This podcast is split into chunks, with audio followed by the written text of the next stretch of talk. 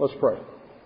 Father, as your children by adoption, you have invited us to come boldly before you and to make our request known.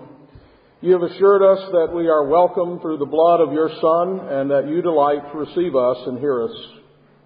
We acknowledge that you are the giver of all good gifts and that even in our immediate struggles and trials, that your fatherly love is at work in us to accomplish our good. Lord, we often look in the wrong places and pursue the wrong objects and find ourselves disappointed and empty.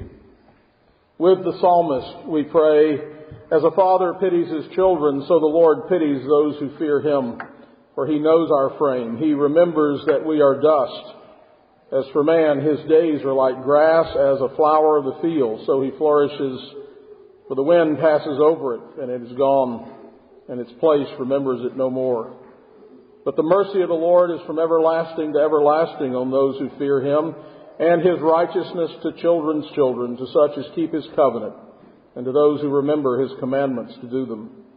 Help us now, O Father, as we open up your everlasting and living word, to see with eyes of faith, and to walk with you all the days of our lives. May we build on Christ alone and rest in him. May we see the unseen and work accordingly. We pray in Jesus' name. Amen. Amen. Romans chapter 8, verses 14 through 17. Hear now the word of the living God. For as many as are led by the Spirit of God, these are the sons of God. For you did not receive the spirit of bondage again to fear, but you received the spirit of adoption, by whom we cry out, Abba, Father. The Spirit himself bears witness with our spirit that we are children of God. And if children, then heirs. Heirs of God and joint heirs with Christ, if indeed we suffer with him, that we may also be glorified together. And thus far the reading of God's word, and all God's people said. Amen.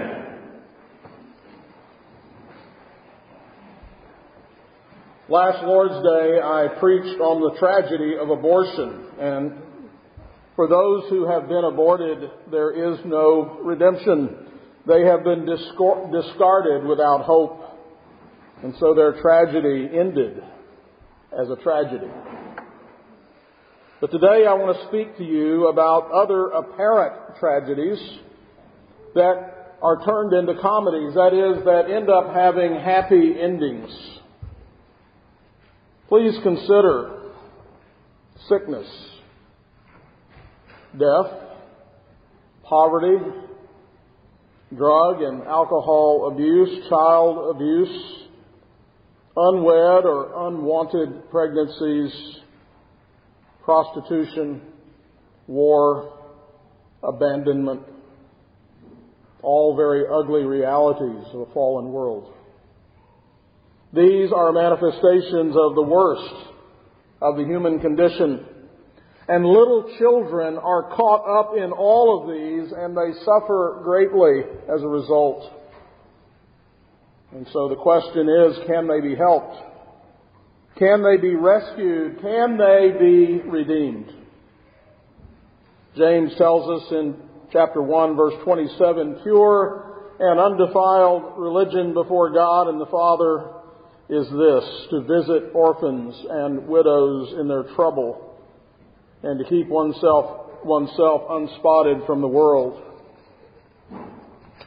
Founder of Planned Parenthood, Margaret Sanger's grandson, his name is Alexander, and he continues her viewpoint, updated with contemporary notions of sociobiology, in virulent opposition to the viability of an adoption culture. And he does so on Darwinist grounds. He argues this: adoption is counterintuitive from an evolutionary vantage point of both the biological mother and the adoptive parents. Adoption requires a person to devote time and resources to raising a child that is not genetically related. Adoption puts the future of a child in the control of a stranger. And he goes on with many other things, applying his Darwinian point of view that adoption is really something that we should just abandon as a notion. It's just, this world is tough. and survival of the fittest. It's easier for a woman to have an abortion, he argues, or for a family to refuse to think about adopting because evolution and biology, he says, conspire to thwart adoption. Evolution has programmed women to be nurturers of the children they bear. And that's why the abortion industry, this heir, contends adoption, quote, as the solution to the abortion problem is a cruel hoax. There's a lot more to be said about this crowd, but I'm not going to take the time to do it today. But when you start with wrong ideas and wrong notions about what human beings are and who we are and why we're here, you end up with this load of stuff. Now, some of you have been adopted. Some of you have adopted. And many of us have family members who either are adopted or have done the adopting. You have personally lived and experienced the benefits and the pleasures of having entered into this glorious work, this redemptive work. A few years back, I visited a CREC church up in Virginia, not much larger than ours, a bit larger. And I was delighted to find that among the families of that church were 30 adopted children of various races and situations from other countries in the world. Some were sibling groups. I think the family I was the most impressed with was a young family that had a 2-year-old. They adopted triplets, infants, and one was Down syndrome. They were of mixed race. And they brought the children home when they were just a few months old. And within less than 6 months, she found out she was pregnant with twins. Thankfully, his parents moved in with them. They got a larger house together. And so together they were raising these children. About 10 years ago, I met Bishop Martin in the airport in Shreveport. A black minister. He had on a collar, as I did, and I walked over to just introduce myself to him as we were waiting to board the plane. And he turned out he was from the small town of Possum Trot, Texas, just outside of Center, down the road, not even on the map. It turned out, as I was asking him about himself and his ministry, he said, well, we just that month, Southern Living magazine had done a story on him and his ministry of adoption. And so Possum Trot has a population of only 300, no paved roads or street lights. It is home to a tight-knit community that did what they could do, did really what the entire county couldn't do. They have collectively, it's Bennett Chapel Baptist Church, they have collectively adopted 76 troubled children. And from the state foster care system that no one else wanted. Many of these families already had children, and these were not well-to-do families. But through unconditional love and their deep faith in God, the Lord transferred these hurting kids and blessed these new families. Years later, every child has blossomed. Each family has an incredible story of God's provision. Bishop Martin's wife, Donna, said this, "It is not about us. It is about getting these children who are out there into loving homes and letting people know that they have what it takes to raise them. We're no different from anyone else. You can do it. It can be done." Now, many of you know, for example, just to mention a few, we could go on and on. Again, I think everybody knows people or is touched by this. You know that, for example, the Douglas family in Granbury, Texas, adopted 3 Ethiopian siblings and are still in the process of trying to adopt their older sibling. In July of 2011, Kyla and Karis were adopted by the Alders family, and at that time I preached a sermon on adoption, and I want to build on that message today. Most of you know that Andrew and Rachel are in the process of seeking to adopt. Adoption is another way to be fruitful and multiply. It is also a means of evangelism, of redemption, and of sacrifice. It's important to hear some things more than once in hopes that it will sink in, that it'll bear fruit. Perhaps you should pray about whether you should adopt, or help someone else adopt, or in some other way get involved in this critical work. Now you're scaring me, Pastor Booth. Around the world, there are as many as 16 million orphans.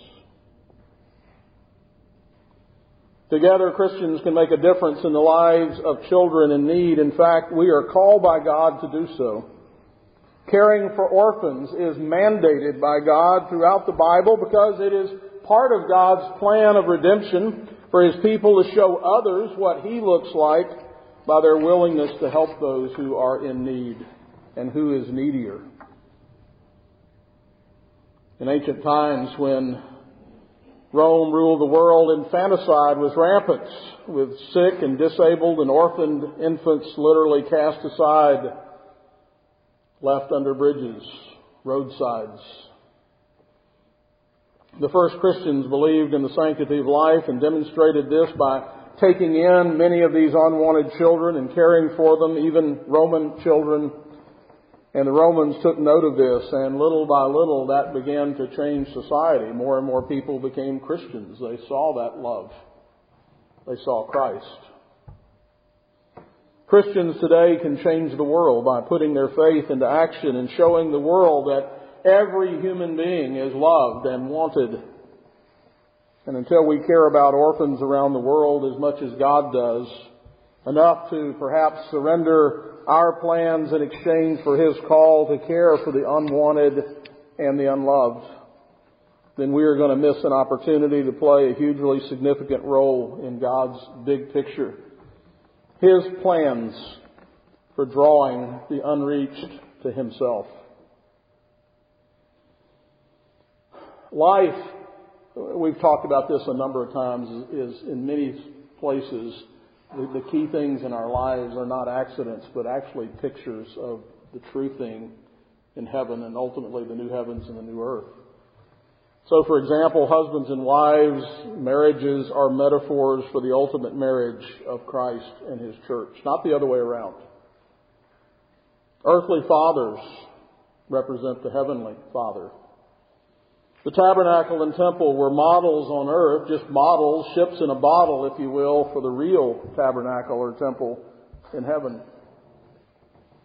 Our adoptions of orphans point to the adoption of every child of God in Christ. Now, if that's the case, then how much more should we be familiar with and focused on this particular subject? The New Testament uses the word adoption 6 times. In each instance, adoption is the term by which Jesus Christ has reconciled human beings to God, brought them together. It's through adoption that God becomes our Abba, the Greek word there, which would be our closest translation would be daddy. According to Romans, that is what He does. Adoption is synonymous with His love. Galatians 4:4-5 says, "But when the fullness of time had come, God sent forth His Son, born of a woman, born under the law, to redeem those who were under the law, that we might receive the adoption as sons."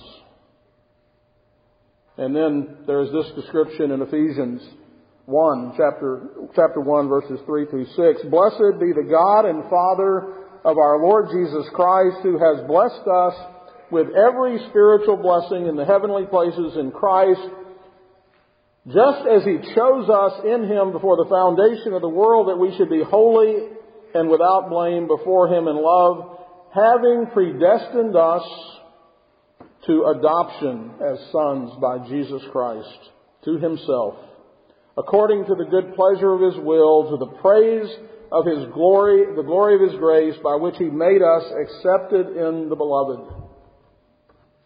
And so the doctrine of election, the choosing of you, the adopting of you, is a picture of the redemptive grace of God.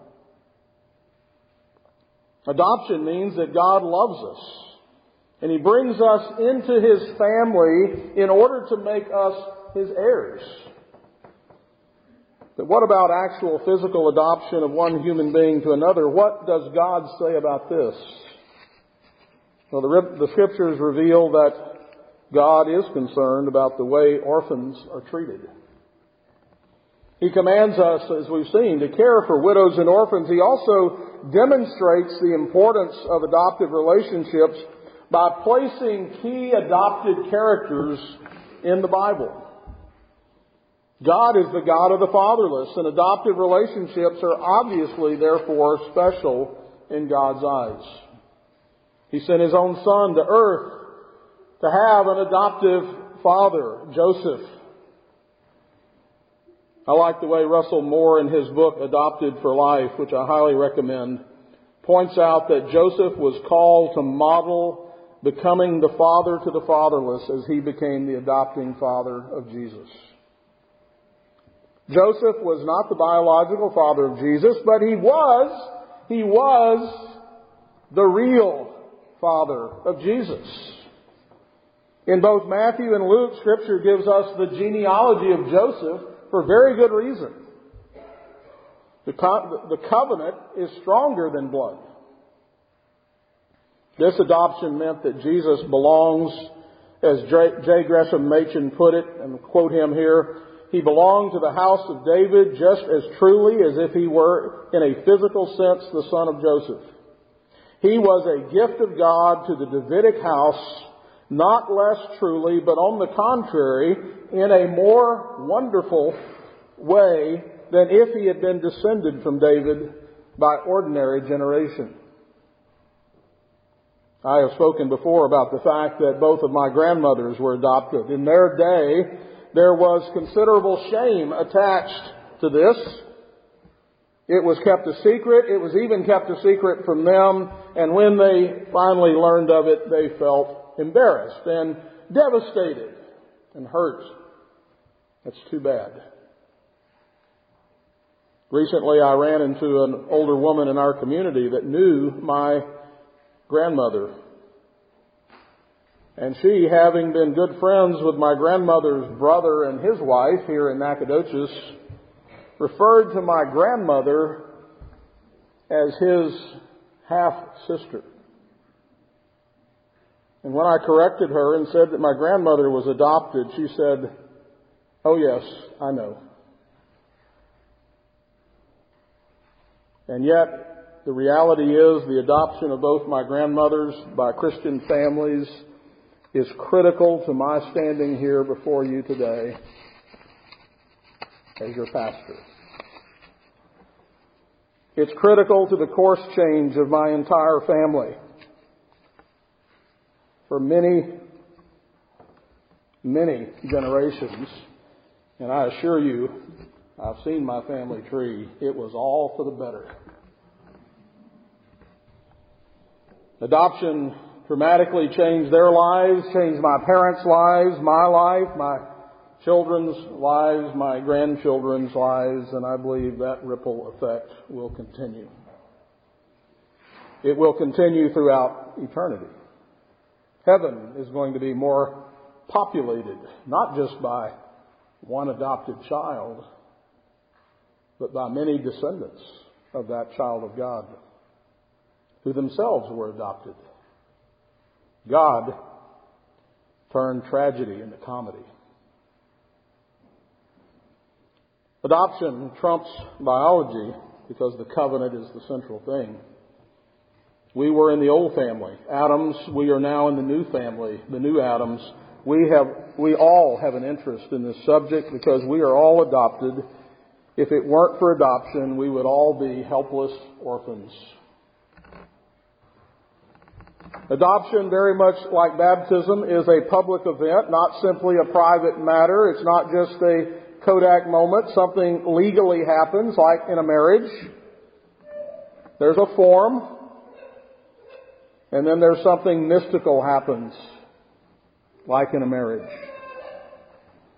The legal aspect of adoption is important because it addresses our standing. It declares to the world who we are.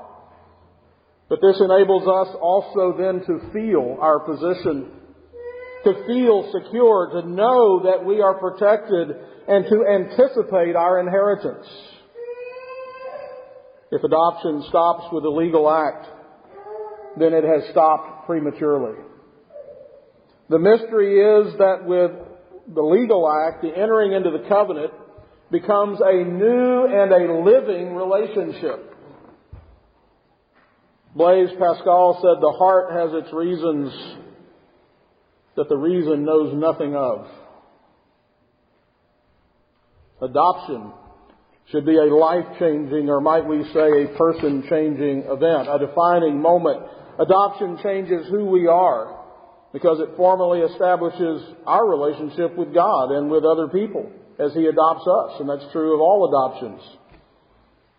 With a new name comes a new world. It changes who we are. It changes what we are. This occurs in an instant, but it also takes time for the implications of that to be worked out. What a happy day when adoptive parents get the word, the adoption is final. It can't be undone. Now we can relax. Now we can move forward. It occurs in an instant, like marriage. I was a husband. Instantly. Took a while to figure out what that felt like. I was a father when my son was born. I was a father instantly. Took a while to figure out what that felt like. True children are led by the Father's Spirit. Names identify distinguishing characteristics that set us apart from those who don't fall into those categories. When I say that I'm Randy, I'm also saying that I am not Lee or Andrew or Gary or anybody else. This is what all definition does. It is this and it's not that. And so much of our identity is wrapped up in our relationships. Who are you in relation to others? I am so-and-so's father or mother or child or brother or sister or aunt or uncle. Our corporate identity is found in those covenant relationships. What church are you a member of?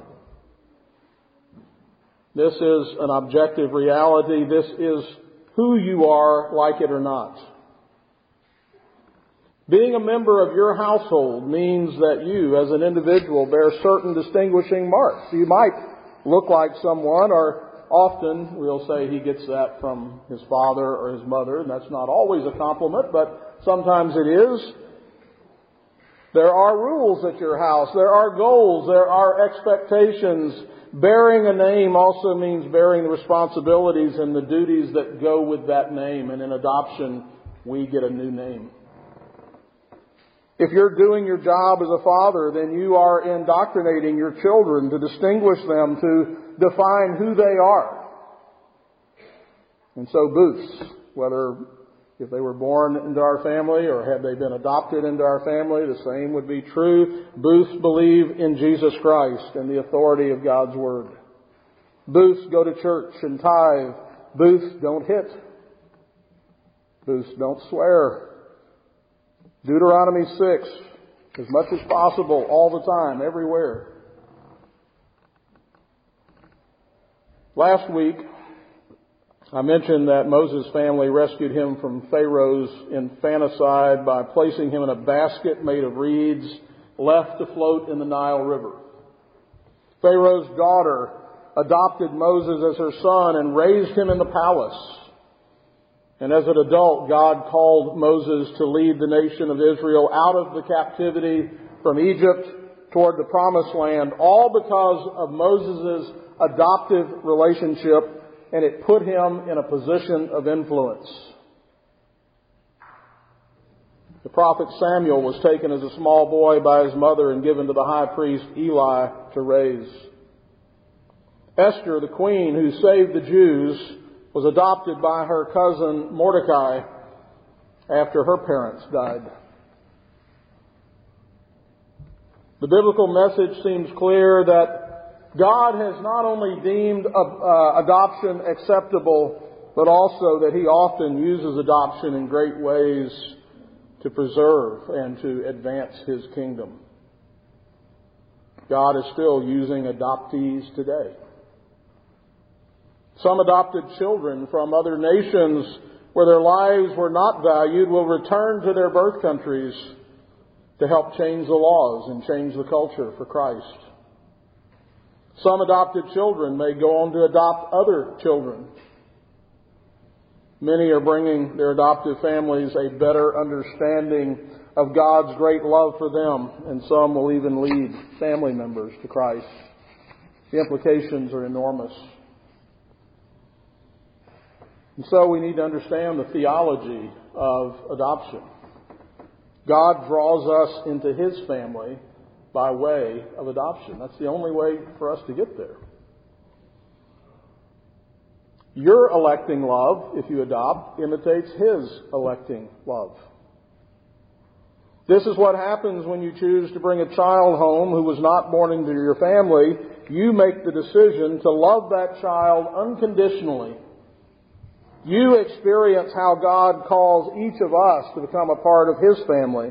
In fact, the Bible tells us in Titus chapter 3, verse 7, that having been justified by His grace, we should become heirs according to the hope of eternal life. God loves us enough to make us His heirs, His children. Adoption provides an earthly picture of that heavenly kind of love. I'm not just going to take you off the streets and put you in a workhouse. I'm going to take you off the streets and put you in the palace. Everything's yours. You're a child of the King. The biblical doctrine of adoption is the rescue of the hopeless and the helpless into the refuge of a Christian family and a godly inheritance.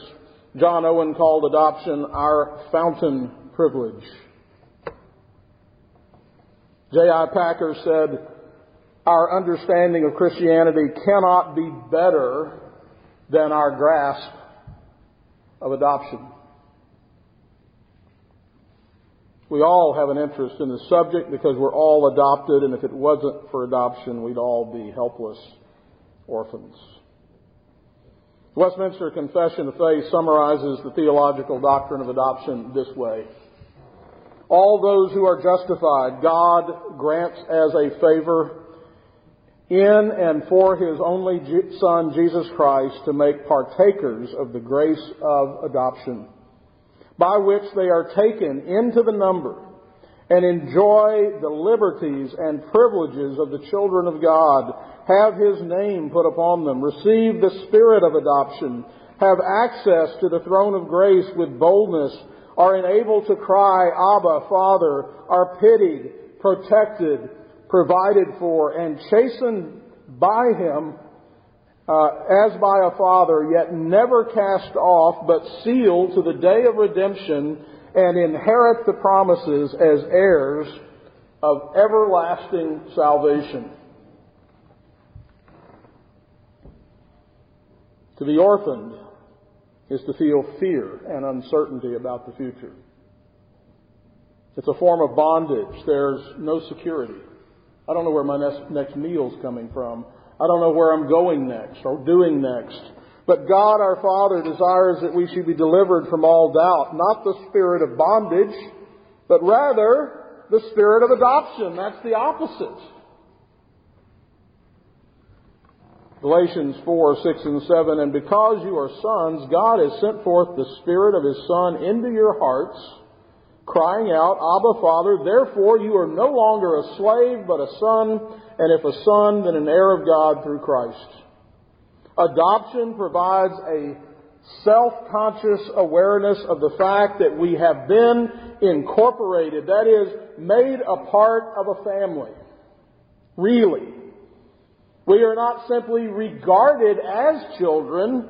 We actually are children. We are sons. We are daughters. And so adoption is the picture of grace. We receive the spirit of adoption as a gift.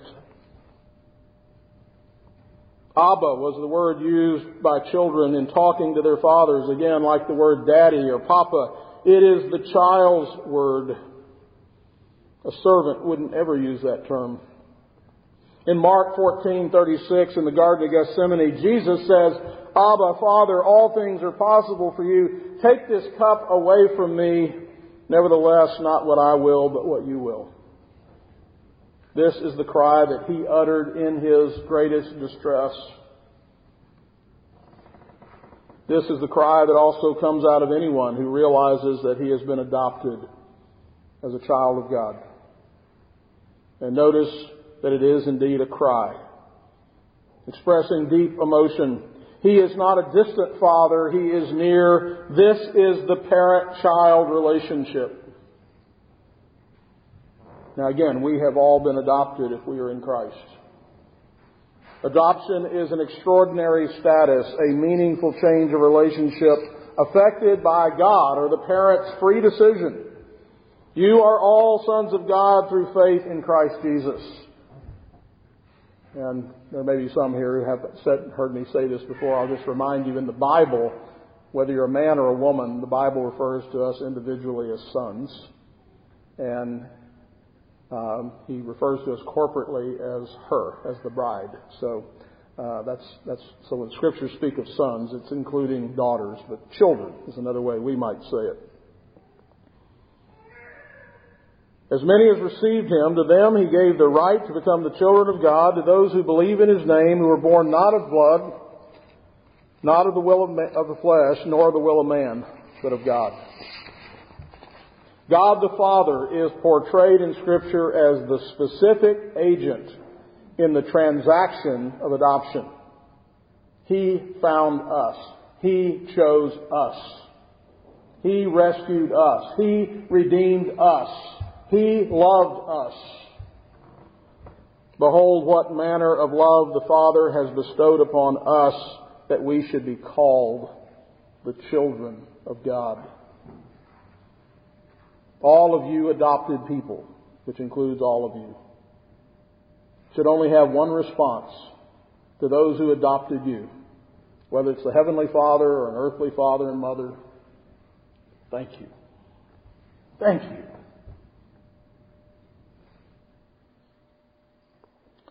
The grace of adoption is a continuing benefit, reflecting the unceasing love of the Father to the objects of his redemptive choice. This is operative through the indwelling of the Holy Spirit in the believer. Those led by the Spirit are the sons of God, as we read this morning. They have received the Spirit of adoption as sons, and this Spirit bears witness internally that they are children of God with this assured inheritance. Nothing can separate us from the love of God, which is in Christ Jesus our Lord. This privilege of adoption is not simply some future hope, for John says that a demonstration of God's amazing love is that we are called, right now, sons of God. In the very next verse, he confirms the saying, declaring, Beloved, now we are the children of God. The first blessing of the gospel mentioned by John, the very first blessing, is that of adoption. It is by the bestowment of a right that we become children of God, just as in common civil adoptions known to the ancient world, as many as received him, to them he gave the right to become children of God, to those who believe on his name. And this family relationship is acquired not by natural means, but by the adopting Father's own will. It is not a right inherent in man, but something that is given to him by God. It's a gift. Adoption is powerful. It requires great sacrifice because it requires great love. Greater love has no one than this, than to lay down one's life for his friends. Now that is the spirit of adoption. But like all great sacrifice, all great love, there is the promise of great reward. Jesus said regarding the care of the needy, "Inasmuch as you did it to one of the least of these, my brethren, you did it to me." And so I return to something I said at the beginning of this sermon. Perhaps you should pray about whether you should adopt or help someone else adopt or in some other way get involved in this critical work of redeeming children. Kathleen Silber, author of Children of Open Adoption, said this: "Adoption is a wonderful way of becoming a family. If being a biological parent is any better or more rewarding than being an adoptive parent, I really don't think I could stand it." Let's pray. Heavenly Father, we are grateful that you pitied us and rescued us by your amazing grace. Thank you for adopting us and making us your children, giving us your name, and blessing us with all the privileges of the children of God. You've enabled us to boldly come to your throne of grace and to receive help in the time of need. Moreover, you have granted us the incorruptible inheritance of eternal life through Jesus Christ. We are grateful. Thank you. In Jesus' name, amen. Romans 8:17 again says, "If children, then heirs, heirs of God and joint heirs with Christ, if indeed we suffer with him, that we may also be glorified together." Adopted children are entitled to the same benefits as natural children. They are children. Jesus is the only begotten of the Father, but because we're adopted by God the Father, we also receive all the benefits. We too are heirs. We too have an incorruptible inheritance. Galatians 4:4-7, "But when the fullness of time had come, God sent forth his Son, born of a woman, born under the law, to redeem those," we might say, to enable their adoption. Jesus is a sort of adoption agency, a mediator that enables our adoption, "to redeem those who are under the law, that we might receive the adoption as sons. And because you are our sons, God has sent forth the Spirit of his Son into your hearts, crying, 'Abba, Father.' Therefore, you are no longer a slave, but a son, and if a son, then an heir of God through Christ." Well, there's a lot there. Because we are adopted as God's children, we have a promised inheritance as heirs with Christ, which includes our glorification with him, our perfection. So our Father is raising us to bring us to be in the likeness of our older brother, the firstborn, Jesus. Hence, adoption is an eschatological hope, a future hope, causing us to groan within ourselves, eagerly awaiting the adoption as sons, the redemption of our body, which will be the final installment, the resurrection. And so with perseverance, we wait eagerly for that. "Blessed are the people, O Lord, that can rejoice in you. They shall walk in the light of your face. Their delight shall be daily in your name, and in your righteousness shall they boast. Our mouths shall speak the praise of the Lord, and let all flesh give thanks unto his holy name forever and ever. Let us praise and magnify the name of the Lord together. We will give thanks to you, O Lord, secretly among the saints and in the congregation. We will sing unto the Lord as long as we live. We will praise our God as long as we have being. It is a joyful and pleasant thing to be thankful. The soul that blesses shall be made fat. When we have eaten and are full, then we shall bless the Lord our God for the good things which he has given us. We bless you, for you have blessed us. We humbly pray that enjoying your gifts in contentment, we may be enabled by your grace to use them to your praise. We are eternally grateful for our adoption into your family. Help us to be faithful children to show forth your grace.